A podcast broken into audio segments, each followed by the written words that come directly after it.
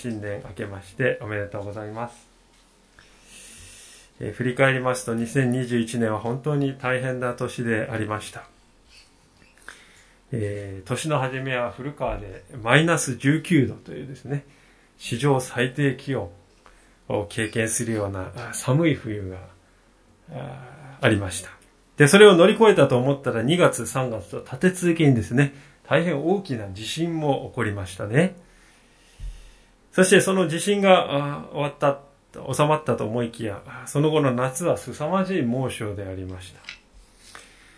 そしてその夏が、えーですね、終盤に向かう時には、このコロナが猛威を振るっていきました。そして秋になります一転して静かな時を過ごすことができましたけれども、えー年の瀬が近づくにつれて今度はオミクロン株の足音が聞こえてきました。まあ、息つく暇もないとはこのことではなかったかなと思います。皆様の中にも心と体がどうも落ち着かない。その落ち着かなさゆえに精神的に辛い。えーそういう、いつもなんかこう緊張している、そういう状況を感じている方も多いんではないかと思うんですね。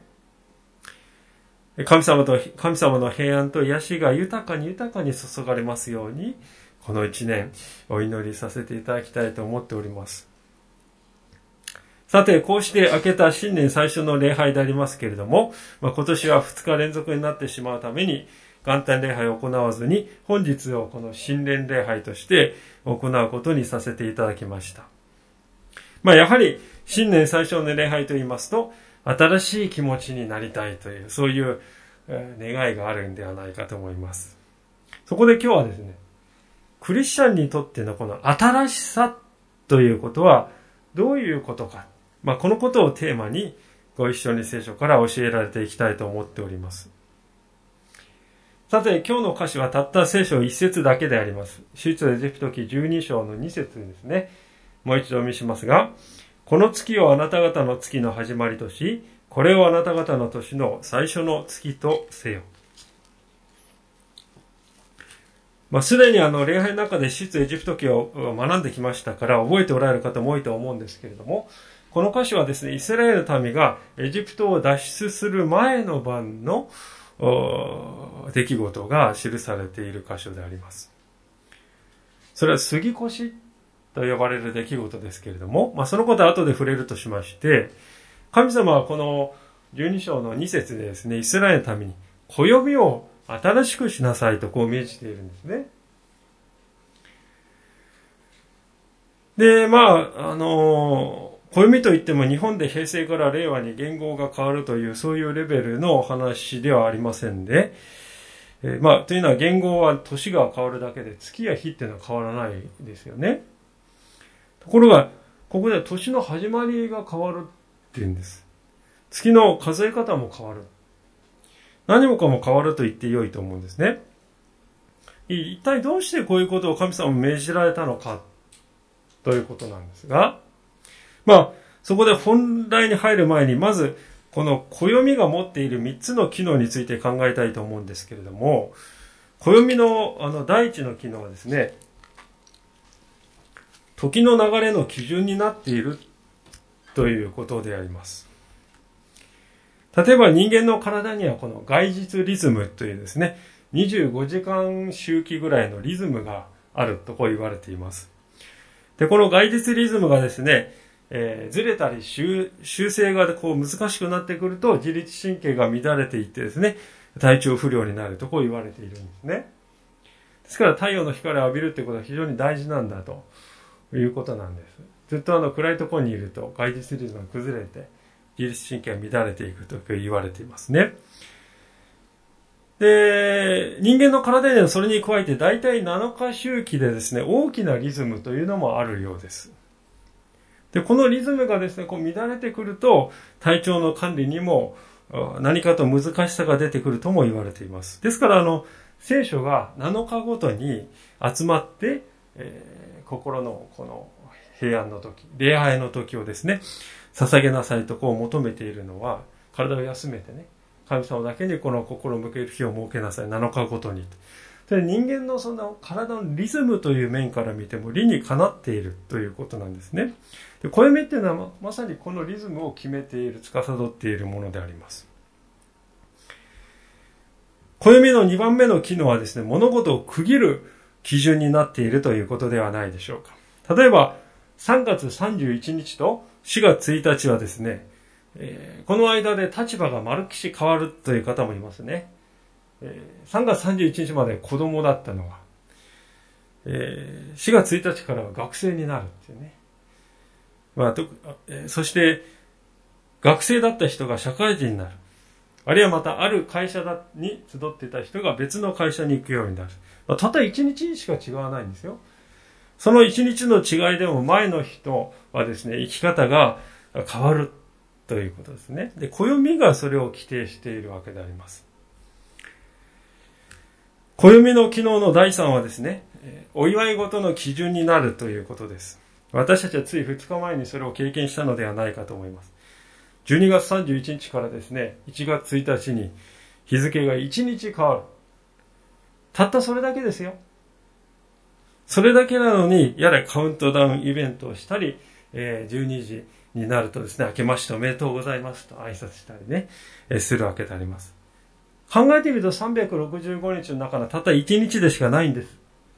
でも、1年の中で一番この新しいっていう気持ちをね、感じられる不思議な日じゃないでしょうか、1月1日というのは。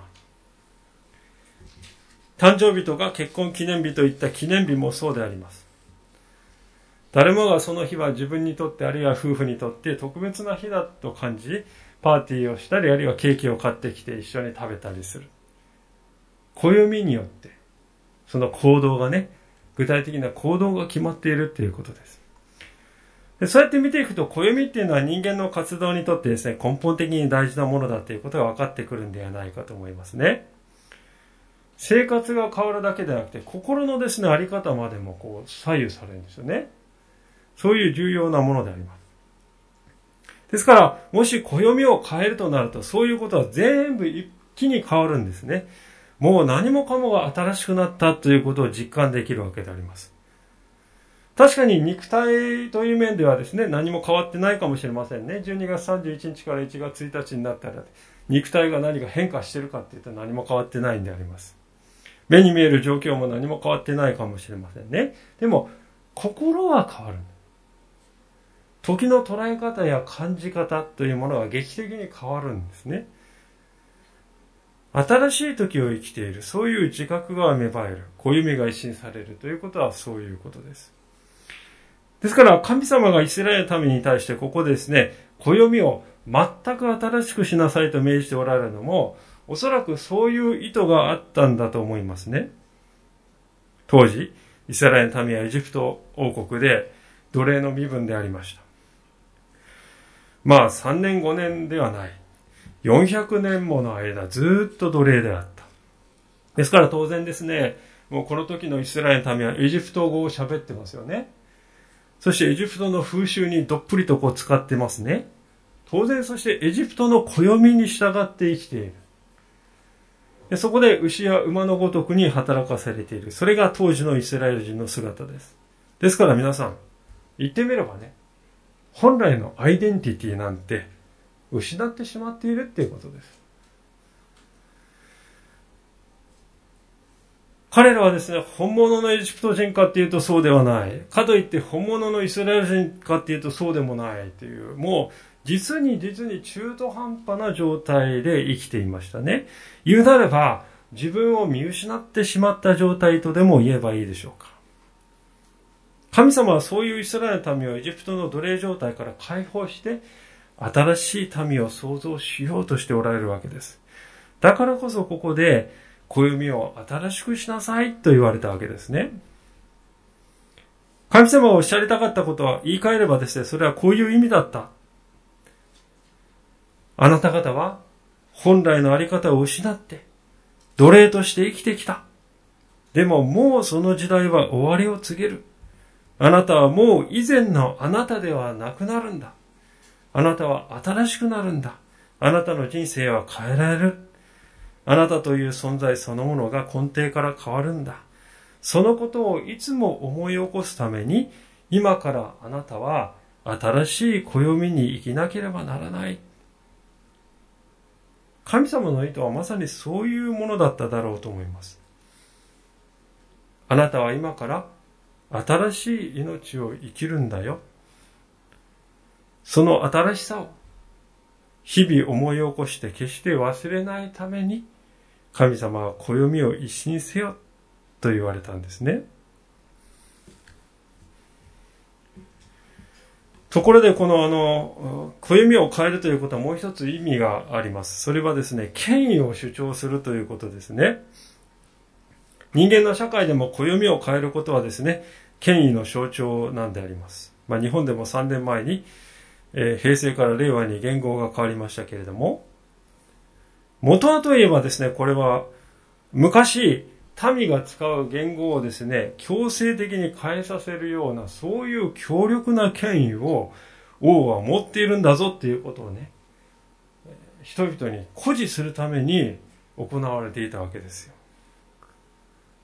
私は言語を変えさせるそれほどの力を持っているんだということをですね示したくてその言語をですね変える。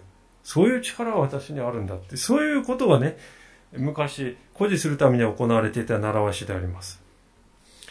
ですからここで神様はイスラエルのために暦を変えようと命じているのはですね私は王なんだと。ご自分が王であるのだということをはっきり主張しておられるということです。神を信じ、神を王として生きる。あなたはそういう神の民である。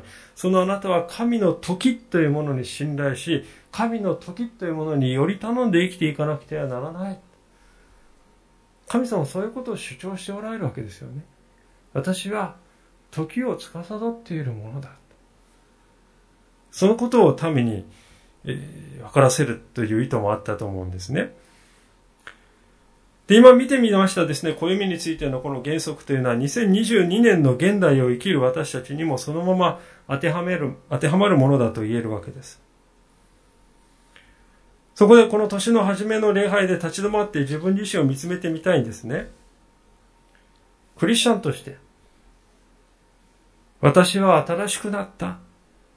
根本から変えられたという自覚を持って生きておられるでしょうか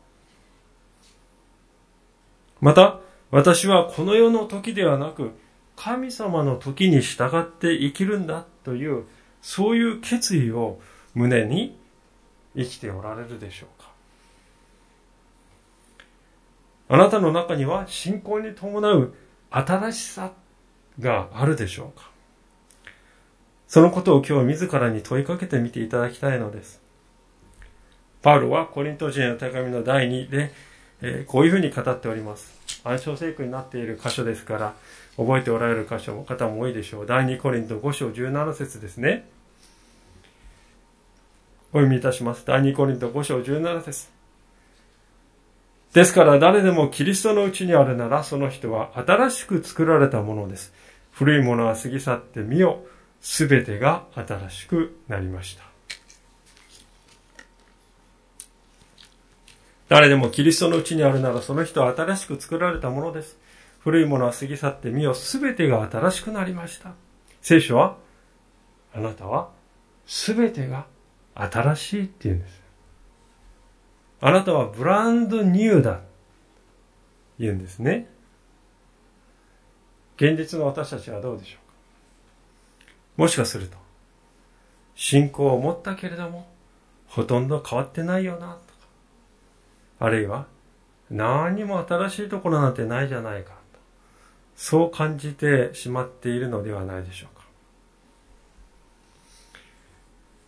どうしてこういうことになったのでしょうか。聖書が古いものを過ぎ去ってみよう全てが新しくなったんだあなた新しく作られたものだと約束しているこの言葉とね私たちが自分自身をですね認識するこの自己認識がこんなにね、異なっているっていうのは一体何が原因なのか。私たちはなぜ自分自身を見て新しく作られたものと思えないのか。すべてが新しくなったと感じないのはなぜなのか。今日のお話における中心的な問いっていうのはこのことであります。結論から言いますと、私たちがですね、聖書の言うこの新しさというものを表面的な目に見える事柄の話だと無意識のうちに思ってしまっている。そこに問題があるのではないかということですね。聖書が語るこの新しさとは表面的な話ではありません。もっと本質的な事柄であります。内面における一心、内面における新しさであります。そのことが象徴的に書かれている聖書箇所を見たいんですけれども、今日の出エジプト記の12章の3節から8節のところですね。このようなことが書かれています。出エジプト記12章の3節から8節イスラエルの全回収に次のように告げよ。この月の10日にそれぞれが一族ごとに羊を、すなわち家ごとに羊を用意しなさい。もしその家族が羊一匹の分より少ないのであれば、その人はすぐ隣の家の人と人数に応じて取り分けなさい。一人一人が食べる分量に応じてその羊を分けなければならない。あなた方の羊は、傷のない一切のオスでなければならない。それを子羊かヤギのうちから取らなければならない。あなた方はこの月の14日までそれをよく見守る。そしてイスラエルの改宗の集会全体は夕暮れにそれをほふり、その血を取り、羊を食べる家々の2本の門中と鴨居に塗らなければならない。そしてその夜、その肉を食べる。それを火で焼いて、種なしパンと苦菜を添えて食べなくては、食べなければならない。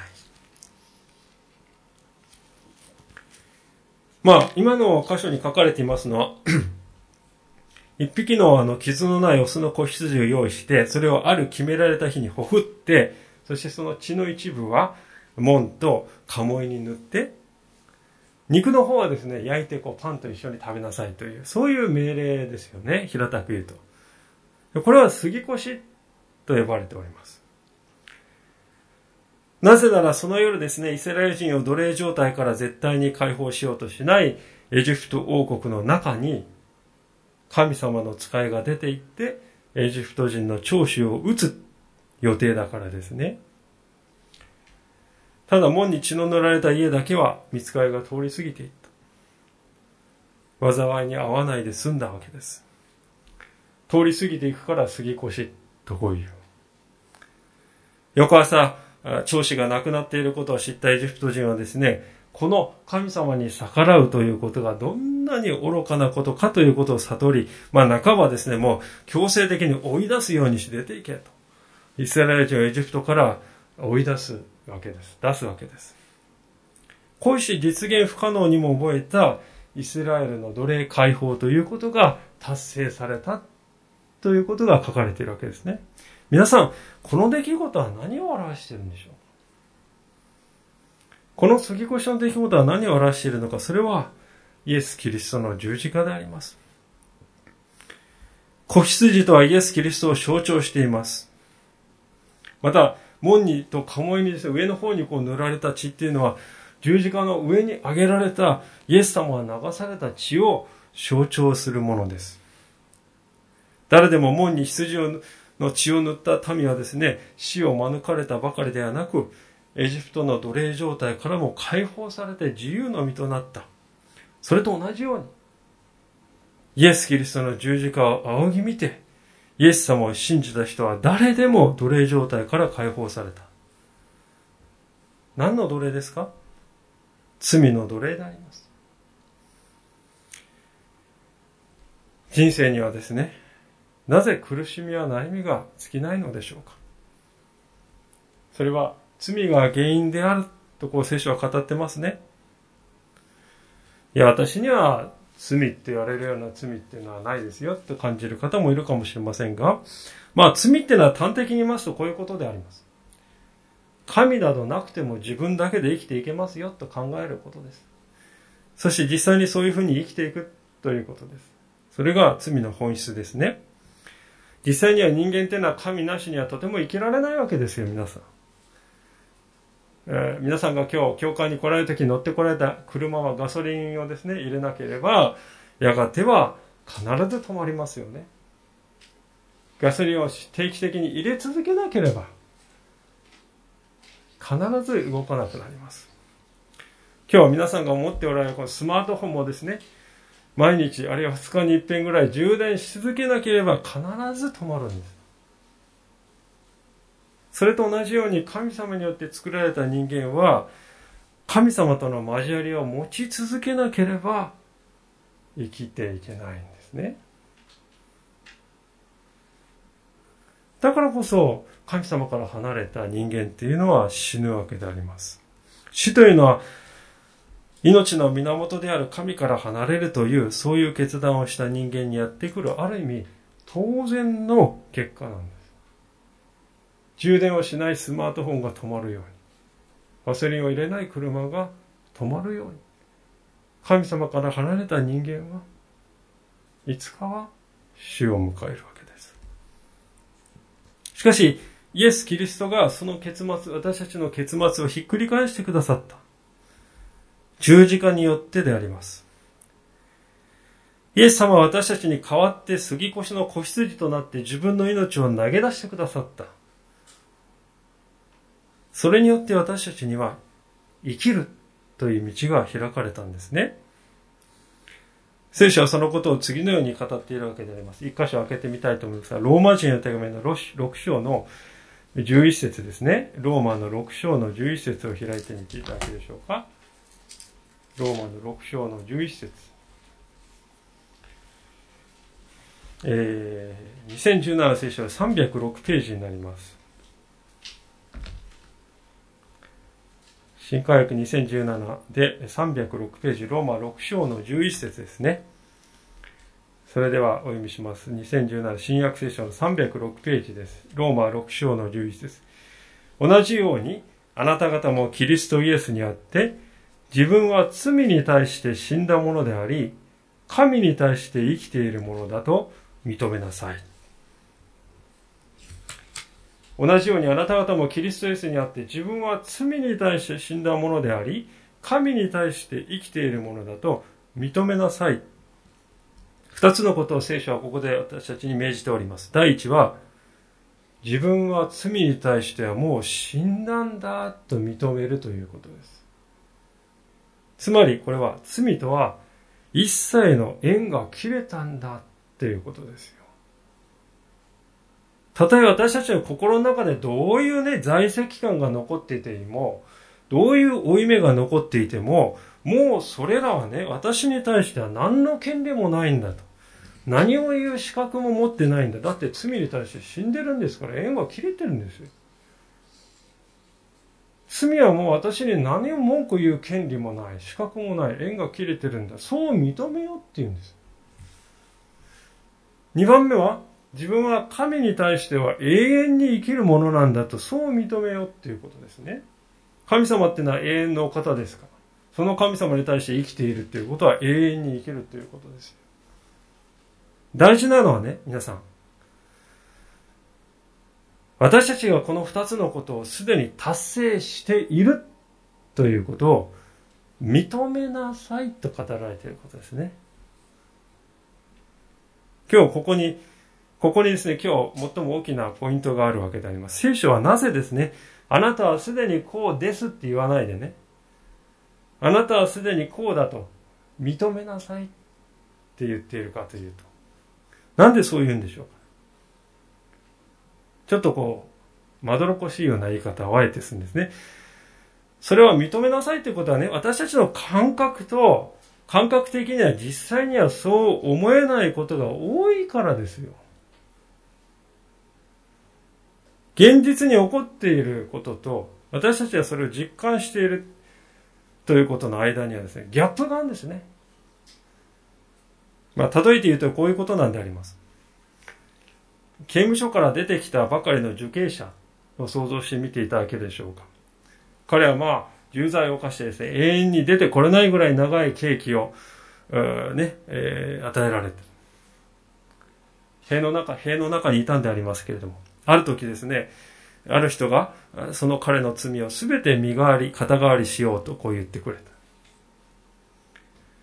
すべて私が代わりに償いましょうと言ってくれたんであります。で、ある日ですね、所長が来て彼に言うんですね。あなたの刑期は終わった。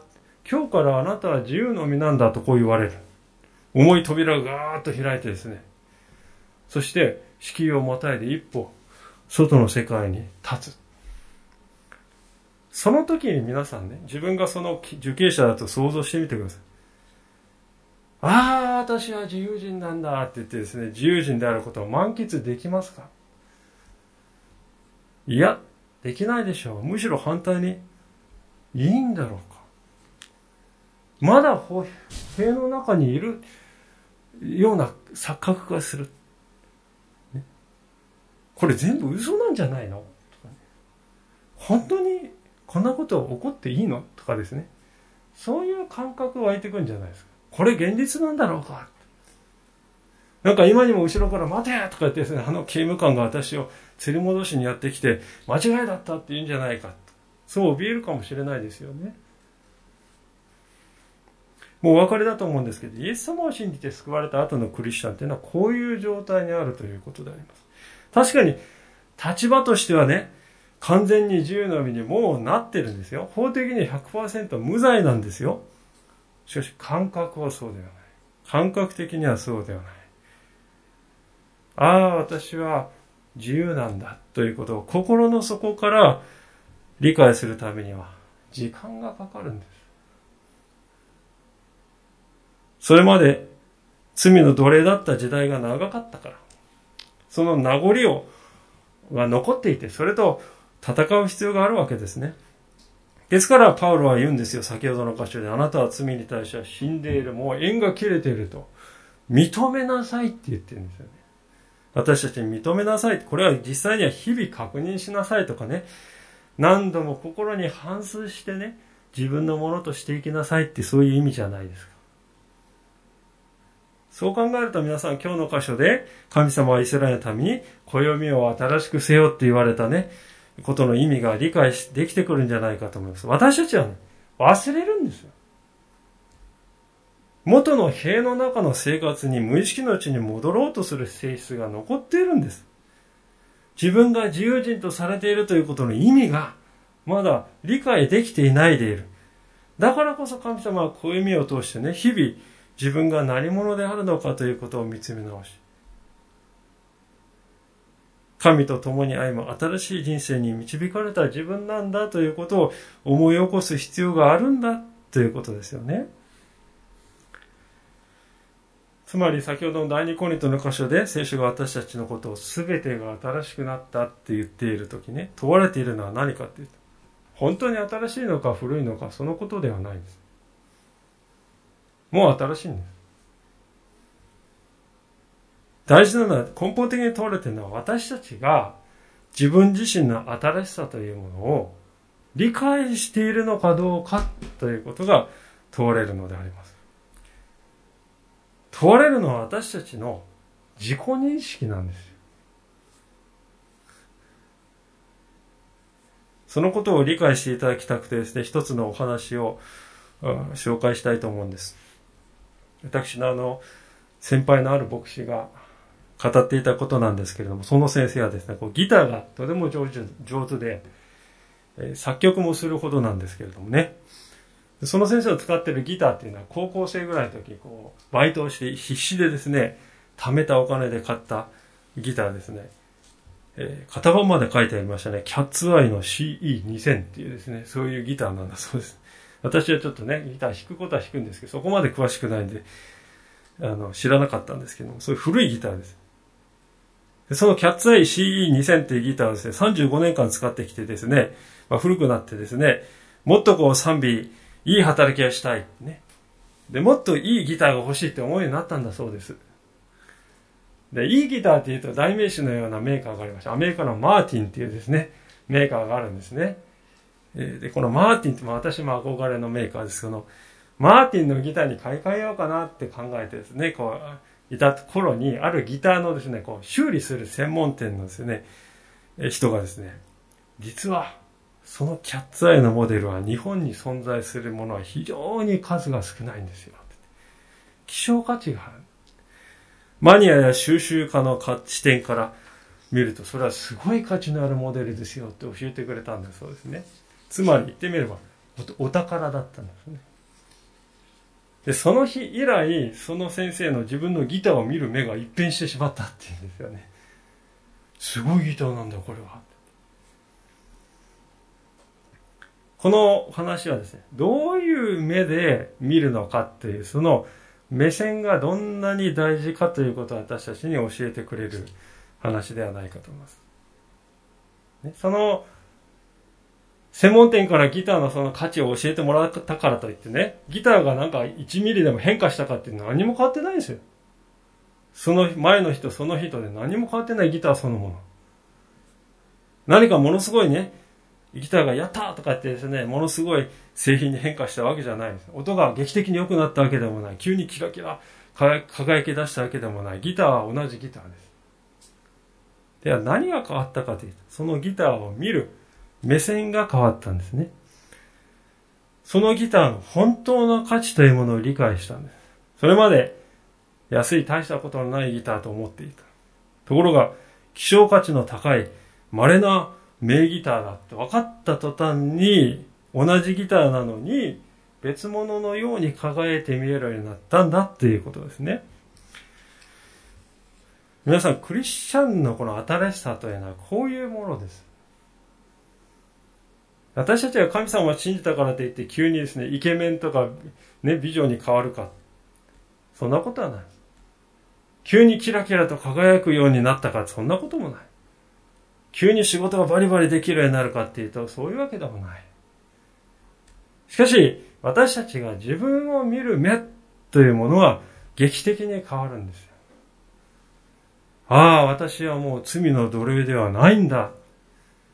この先罪が私をどんなに責め立ててきても、どんなに在籍感で悩まそうとしても、もう私は罪からは永遠に自由なんだ。解放されたんだ。そして罪の先にあったはずのあの暗い死も、もう過去の話なんだ。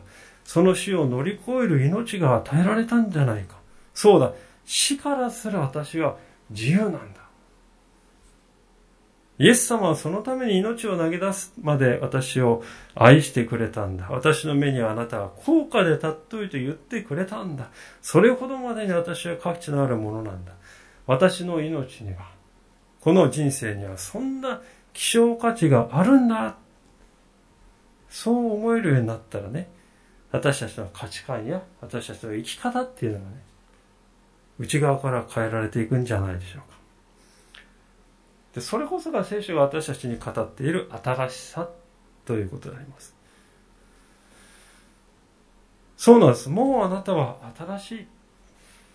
足りないのは私たちの自分の見る、自分自身を見る目が変えられるということですね。私たちは時に神様よりも自分の目をね、信じている。それ偶像礼拝ですよね。聖書はこう言ってるのに、でも私ってでもって言って。でも私こうなんです。神様があなたは高価で例えて言ってるのに、でも私はそう思えないです。神様のことを否定して自分の言葉を信じて。自分教じゃないですかね。自分が偶像になっているんじゃないですか。自分の判断の方が神様の目線よりも確かだ。自分の方がいい目利きが、神様の方よりも、目利きよりも自分の方がいい目利きだって言っているんです。それは偶像礼拝なんではないか。皆さん、私たちはね、私たちじゃない何かになる必要はないんです。神様は私たちが別の何か優れたものになったから救ってくださったわけではない。むしろ反対に、私たちは何の望みもなかった。何の希望もなかった。劣等感に苛まれていた。落ち込んでいた。絶望しかかっていた。そういう私たち。だから神様は救ってくださったんじゃないですか。自分ではどうにもならなかったんですよ。そういう私たちだから愛してくださったんじゃないですか。それなのにどうして私たちはね、自分ではない別の何かになろうとするのか。今すでに愛されているのに。なぜあなたではない何かを目指そうとするのか。必要なのは私たちが自分を見る目、その目が変えられることであります。今までは人間の目線で見ていた。それが悩みをもたらすんですね。あの人はああなの。なんで私はこうなんだ。そう思ってはね、自分になんか価値はないんだ。そう思って生きたかもしれませんが、でももうそういう目線は後に残していいんじゃないですか。前に進むべき時なんじゃないでしょうか。私たちに必要なのは神の目線で自分を、物事を見るようになることであります。神様が愛の眼差しで私を見つめてくださっているんだから、私も自分をそのように見るんだ。これが必要なことであります。ちょうどね、あの、私の先輩の牧師が全く同じギターなのに、ある日を境に、全く違う見方で見ることができるようになった。新しさを生きるということは、そういうふうに生きるということなんだということですね。神様がイスラエルのために暦を新しくしなさいと今日言われている。今日の歌詞で言われた。実質的にはこういうことですね。あなたは周りの人たちとは違う価値観で生きていきなさいと、そういうことを言われているわけであります。あなた方はオリジナルの暦を作りなさいってことは、あなたは違う価値観で生きていくんだと。世界の中で生きているという現実は変わらないけれども、あなたはしかし違う価値に、ものの見方に従って生きるんだよっていうことですよね。クリスチャンとして生きていくということは、よ捨て人になるということではないですね。世から離脱して、えー、孤立して生きようということを聖書は決して命じていない。この世の中の一員として生きるんです。でも、この世の価値観に染まってはいけないっていうことです。むしろ違いというものを意識して生きているということ。自分は違っているんだ。周りの人たちとは違っている。それがね、劣等感とか引け目をもたらすものとしてではなくて、むしろそれは恵みなんだとして受け止められるようになるっていうことです。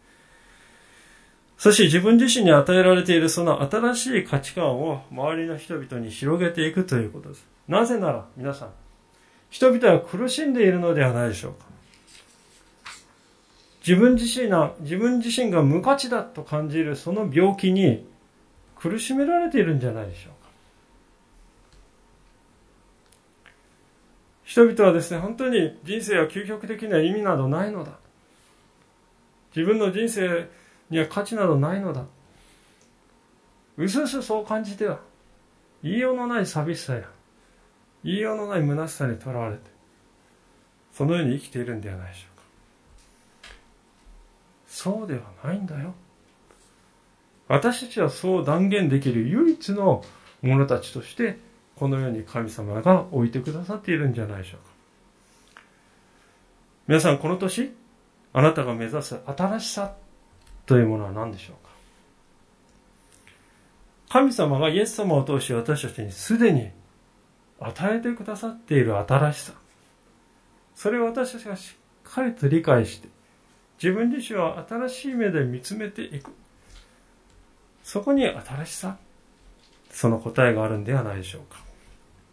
ご一緒にお祈りの時を持ちたいと思います。